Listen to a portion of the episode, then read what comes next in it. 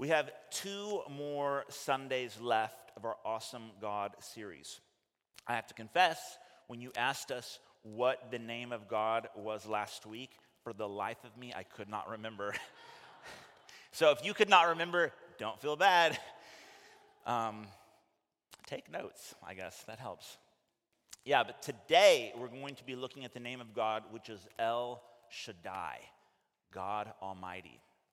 Um, these names of God, as God reveals himself in Scripture, we find that God is referred to as uh, several different names, all words, Hebrew words that are descriptive of God's character, his nature, the, the way he acts, who he's like. And what we find over and over and over again that this God that we've been singing about this morning, that we've been talking to and talking about, he is truly an awesome God. So awesome that when you meet him, when you start getting to know this God, it changes you. If you're really getting close to him, you will find yourself being challenged in all sorts of wonderful and terrifying ways. Um, you will find yourself growing on the inside. You will find yourself getting caught up, hopefully, in, in this mission that God is on in the world that started a long, long time ago and is not done yet. The closer you get to the heart of God, the more you get in touch with his heart for the world. And one of the reasons why we exist here as a church um, is not just for our own spiritual needs, but so that we can, we can participate in the work that God is doing in our lives, through our lives. It's why we have hope. Um, in a city like Portland, in a time like this, we have hope. We should have hope. If you don't have hope, then I want to invite you um, jump on in, figure out how it works, find someone who can, who can walk with you, support you, pray with you. That's what we're doing here as a church family. Let's go to Genesis chapter 35.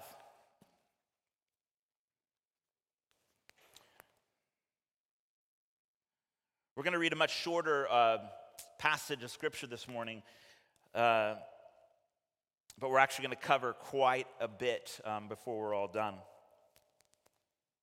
Genesis chapter 35, we're going to read verses 9 through 15. God appeared to Jacob again when he came from Padan Aram and blessed him. And God said to him, Your name is Jacob. No longer shall, shall, shall your name be called Jacob, but Israel shall be your name. So he called his name Israel. And God said to him, I am God Almighty, El Shaddai. Be fruitful and multiply. A nation and a company of nations shall come from you, and kings shall come from your own body. The land that I gave to Abraham and Isaac, I will give to you.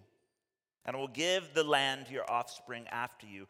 Then God went up from him in the place where he had spoken with him. And Jacob set up a pillar in the place where he had spoken with him, a pillar of stone. He poured out a drink offering on it and poured oil on it.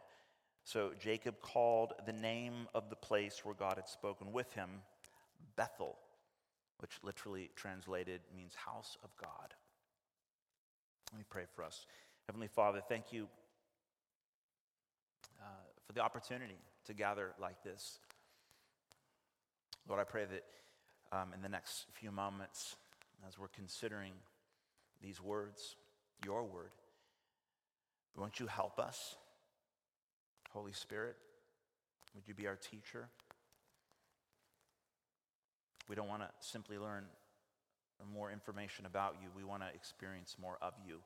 We want to know what it truly means to be your sons and daughters. We love you, Father. We pray in Jesus' name. Amen. If you're here, Lily alluded to this, but if you're here and you're thinking, I, you know, gee, there's been a lot of God talk. Um, in the last 40 minutes, and hopefully that's not too much of a shock. We are in, in church.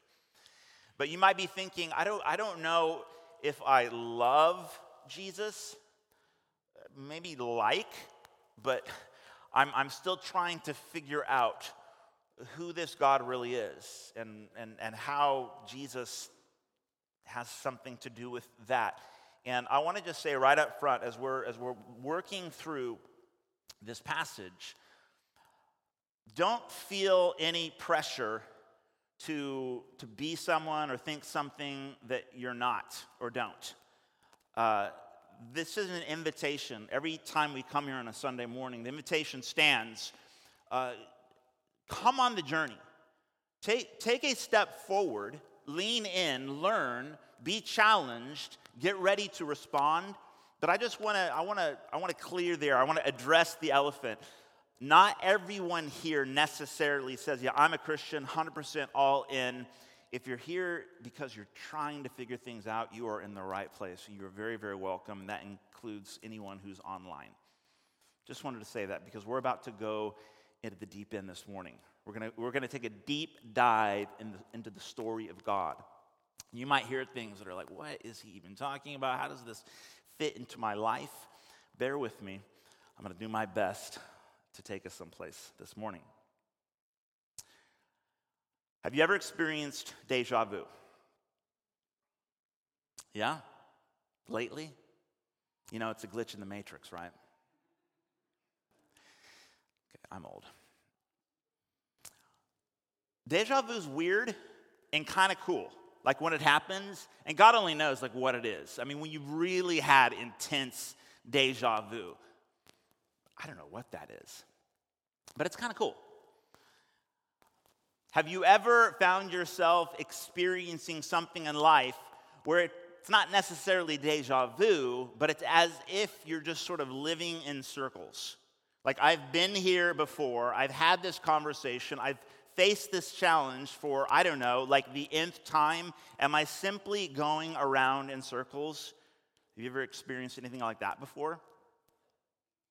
That's not so cool, particularly when it's in your relationships. I know not everyone in here is married, obviously, and that's totally fine. Uh, but as a married man, I tell you, there's nothing cool about having the same argument with your spouse over and over and over again. And it's kind of different every time, but it's totally not. It's like, how many times are we going to just go round and round and round? This story, Jacob's story, it's actually the very end of his story, but his story on a whole, it is the story of a man living in circles. He's going around and around and around and around. And as you read his story, you keep the reader keeps thinking, when is he going to get it? When is he going to break out of the cycle? When is this going to move forward? And it's really one of those stories. Now, as I said, we've just read the very end of Jacob's story. Jacob, the son of Isaac, the grandson of Abraham, he's one of the patriarchs. I mean, this, this is one of the central figures in the story of God. We've just read the end of it. But in order to appreciate what's really happening here, we need to, we need to, at the very least, survey the whole story. It's actually 10 chapters in Genesis, so it's a major chunk of the narrative. I'll do my best to summarize.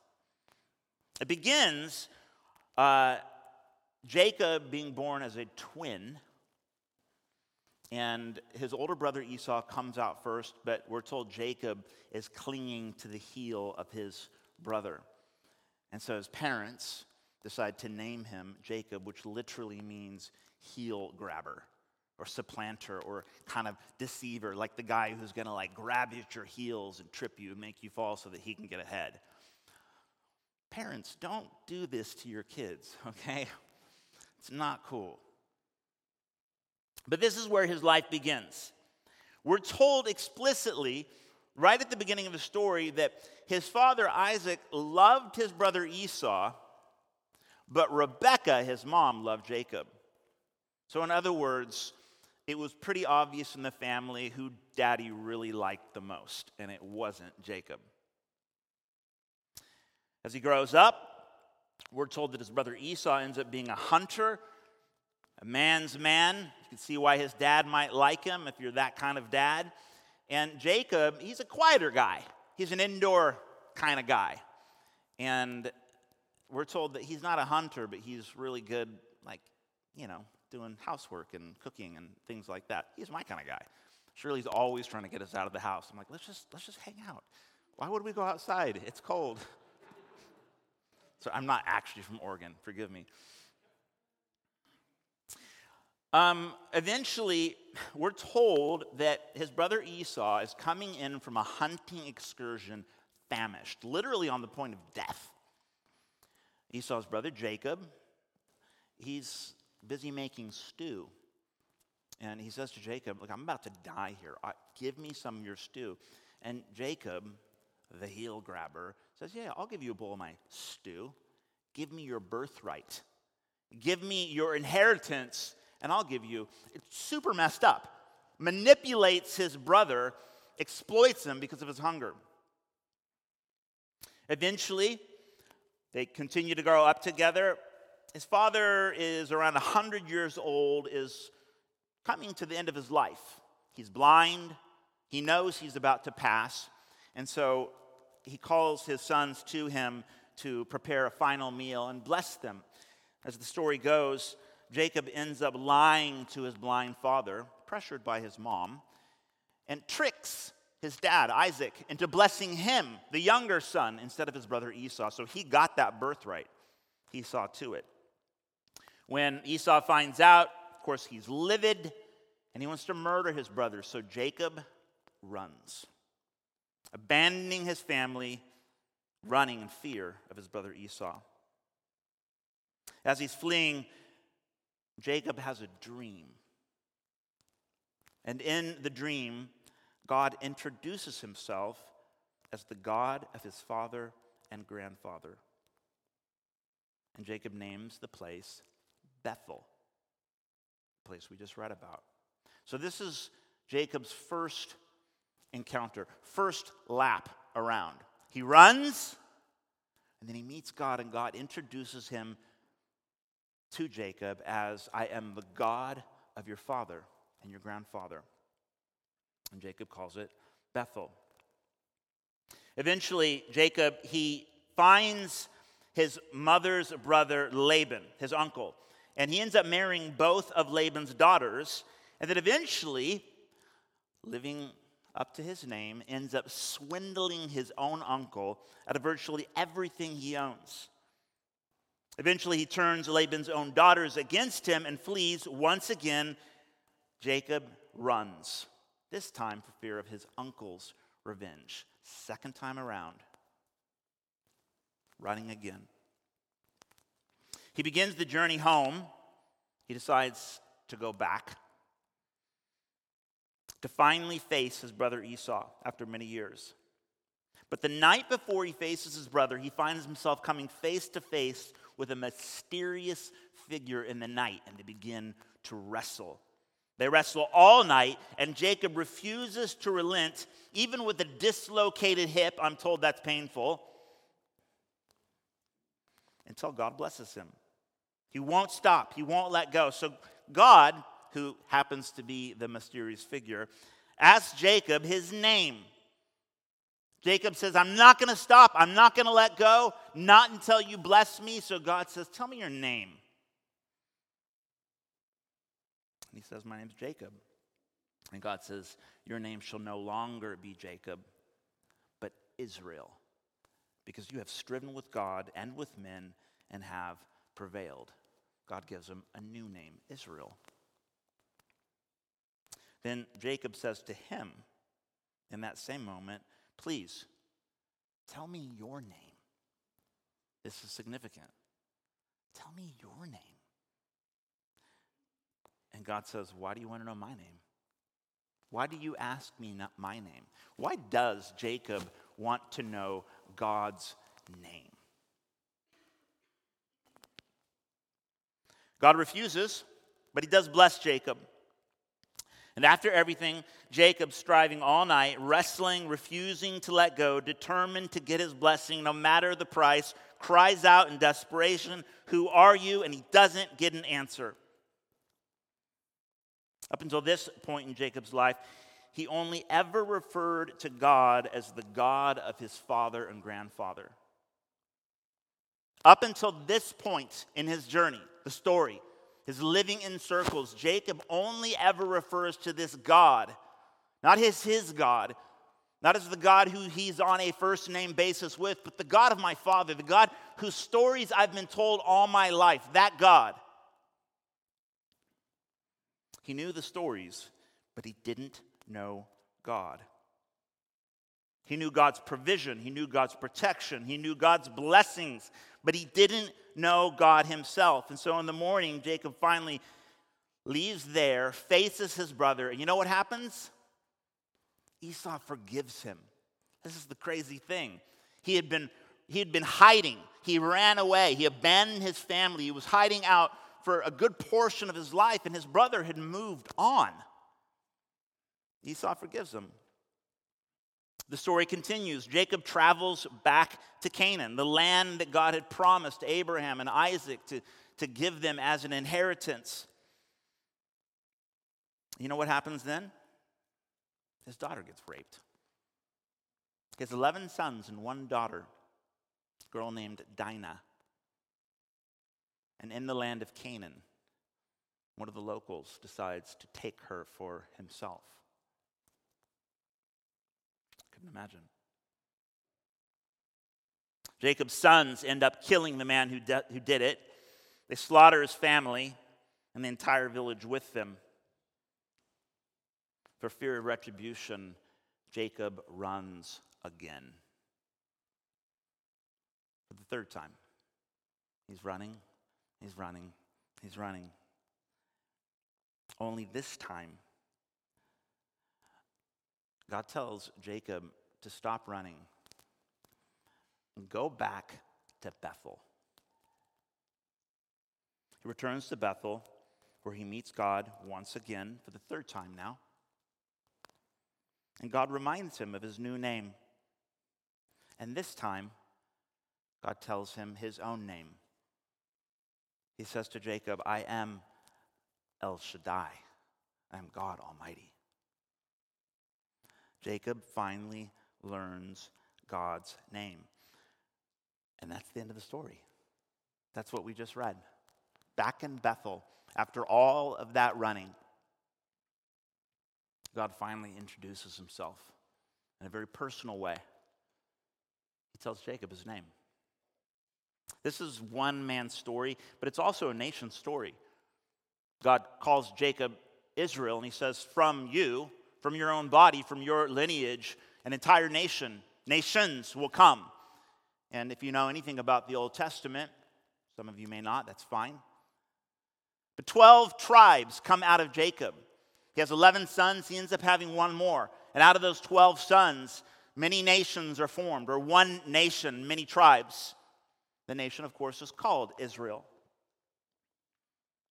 It's the story of a nation, it's also our story. You know, later on, the Bible actually refers to the church as a kind of a spiritual uh, Israel. Now, we don't replace the nation of Israel, obviously.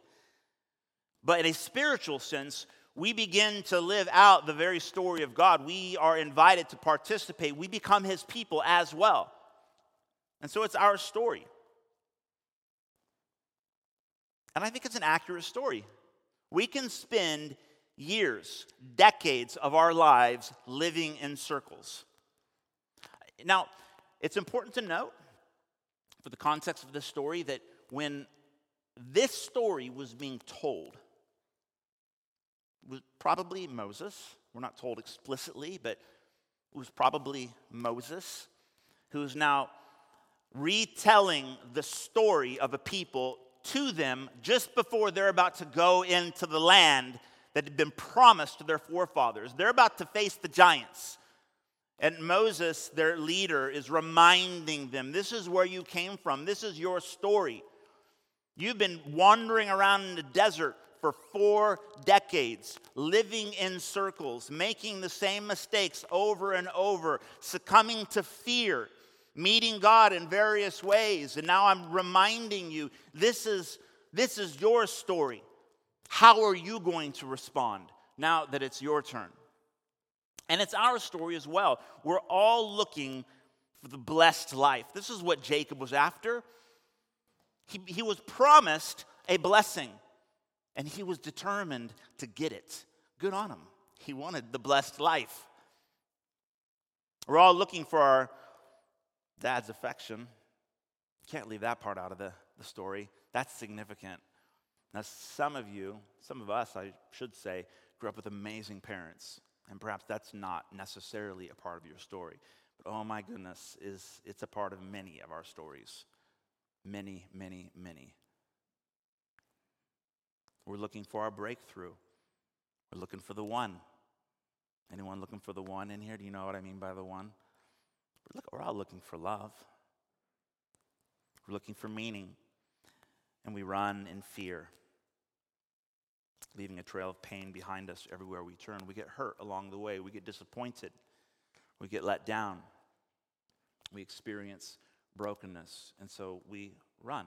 We run. We run for fear. We want God to bless us, but what are we really looking for? I think the story, it begs the question. Man, Jacob was after something. He was determined. He was willing to leave his family behind. He was willing to rip off his own uncle, to lie, cheat, steal, fight, wrestle, even walk home with a limp. But what was he really looking for? What was he after? What did he think he wanted? And this is the question that the story, I think, compels us to ask ourselves. What are we looking for? We want God to bless us, He's promised to bless us. What exactly do we imagine that entails? And who are we running from? What are we afraid of? Striving, striving, striving, seeking, running, fighting. For what? That's the question. And perhaps most importantly of all, who is this God really? Somehow, we all, or at least most of us, I think, eventually reach the point in our lives where we realize that somehow that what we're looking for the meaning, the love, the security, the purpose, the blessing that we think is out there somehow wrapped up in God Himself, the one who gave us life in the first place. And so we want to know who this God is, but He asks us the question why do you want to know my name? What are you going to do with it? What are you expecting from me? What did Jacob want from God? One, one is led to wonder if Jacob wasn't asking God's name just because he wanted to get something from him.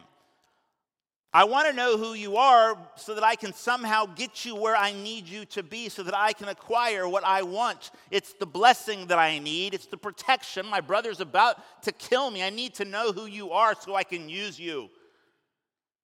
This is Jacob's MO. How many of us have ever found ourselves running in that circle?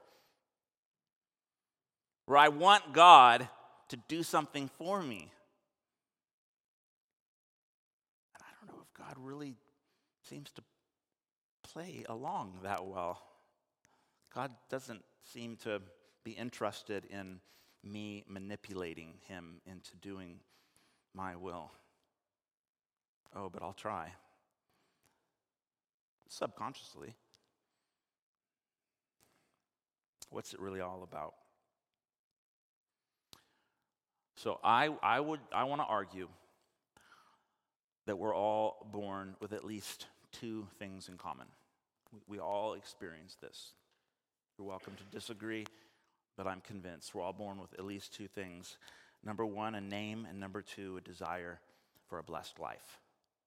We all start with a personality, a character, and this innate desire to be happy, to be loved, to be fulfilled, to experience security and significance. There's a, lot of different words we could use, but we want to be blessed. We start with a name and a desire to be blessed in life. And God wants to bless you. But first, he has to do something about your name. In God's blessing, he means to change you.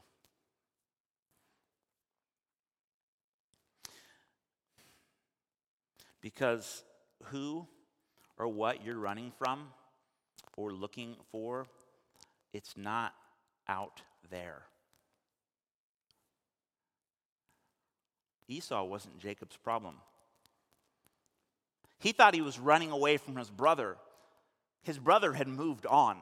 What was he really running from? What was he really looking for?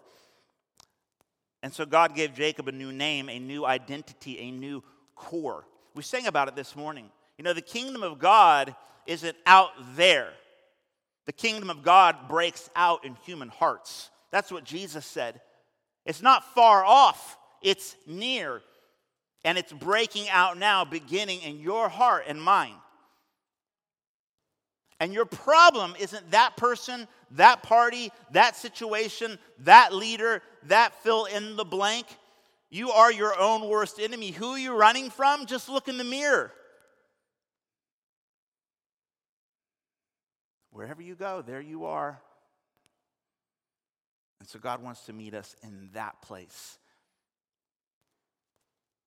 God wants to begin to work on the inside of us. How many times have we found ourselves in like a difficult position of life? And I'm like, God, just change it. Just change that person. Just remove that obstacle. Just make this situation go away. And it seems like God's like not listening, doesn't care, isn't doing what I want him to do. And he is utterly, intensely determined to do his work right here in my heart. I want him to change those people, that situation. Oh, God, just work on my family. And God's like, Yeah, I am. Don't, don't worry about that. I've got a plan for them as well. But you, you, my son, you, my daughter, I'd like to do something on the inside of you. That's God's MO.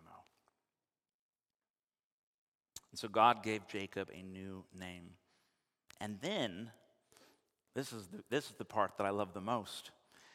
And then God gave Jacob himself. He finally introduces himself to Jacob. He says, I am the God that you've been hearing stories about your whole life. Remember that story your dad told you about when Grandpa Abraham was going to sacrifice him on that mountain and I provided a sacrifice? Yeah, Jehovah Jireh, that's me. But you only ever heard the story. You only ever caught glimpses. You only ever saw from a distance. But now I'm here to introduce myself to you personally. And I'm no longer just the God of your father and your grandfather. Jacob goes on to say, You are the Lord my God.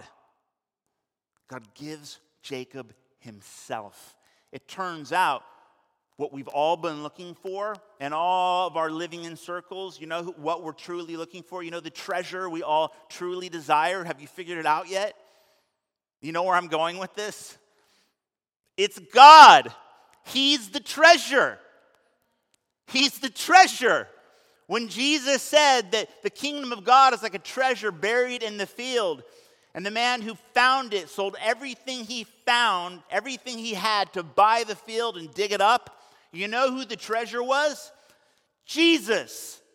The treasure is God Himself. There is nothing more valuable, wonderful, freeing, transforming, healing, etc., etc., in this life than God Himself, God's presence, God introducing Himself personally, coming into a, a human life Sorry, getting all choked up.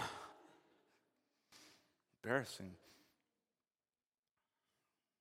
God's telling me to calm down.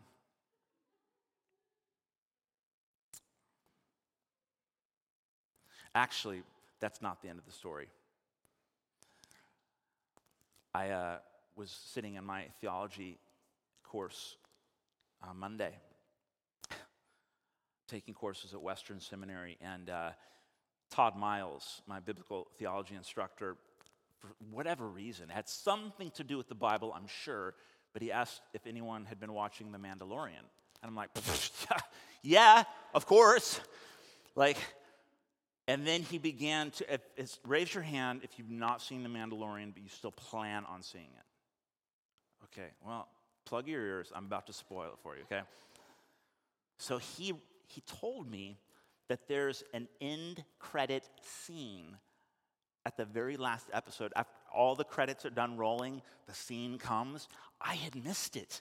My family and I, we were like hardcore into The Mandalorian. And I'm like, and it ends, it's an epic ending, by the way. You're like, oh my gosh, like, I just wish it would keep going. And then, of course, my boy and I are speculating, like, do you think it'll go again? But where will they go from there? And how's this going to work out? Da, da, da. We didn't know there was a secret scene at the end of the credits. And so my theology instructor was like, what do you got. So I went home, my guys, we immediately got onto Disney Plus. Secret, there's a secret scene after the, the credits roll. You know what happens next. And this is actually a bit of a tragic scene. If you keep re- reading, the credits have rolled and now we find Jacob, his family, they're continuing to move back towards the land that they had been promised, where God would begin to or continue to fulfill his promise. And we're told that Rachel, his wife, goes into labor with his 12th son, Benjamin, and she dies. She dies in labor. And we're told that just before she died, she declared that this little boy will be named Ben Oni, the son of my sorrow. And Benjamin uh, and Jacob says. Rachel dies, and he says, No, this little boy is going to be called Benjamin, the son of my right hand. You know where he was born? In Bethlehem. The son of my right hand, born in Bethlehem.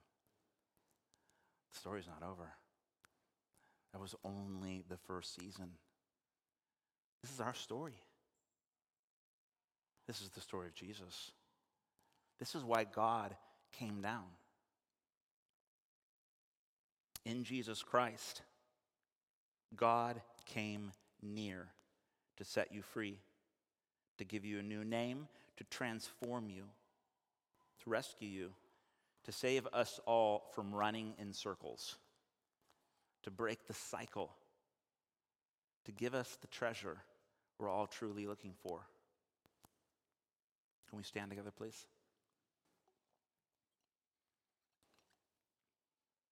Heavenly Father,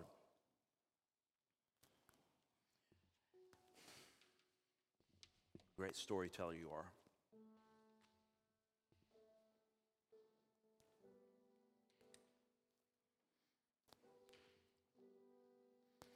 Thank you for the way that you so patiently pursue us. You are, you are relentless. In the same way that you tracked with Jacob, you met him in those moments when he was running away, you met him every time. When fear had seized him, there you were. Thank you for the way you chase us and meet us in our pain. Thank you for the way you, you help us to see where our true treasure lies. You're it. You have everything we need and then some. Lord, would you help us? Would you continue the work that you've begun in our hearts in a way that we might Stop running in certain circles. Stop blaming everyone around us. Stop holding on to unforgiveness. Would you help us to enjoy just how good and faithful you are? And Lord, would you help us to be the blessing that you have blessed us to be to others. You told Jacob that the promise is that you would multiply him and, and grow his family well beyond his imagination, even his own life, so that the whole world might be blessed through him. Lord, would you help us to be those people that leave this place with eyes wide open, with hearts soft towards people hurting all around us, that we might invite others to, to join your family, to come home. We pray in Jesus' name. Amen. Let's worship.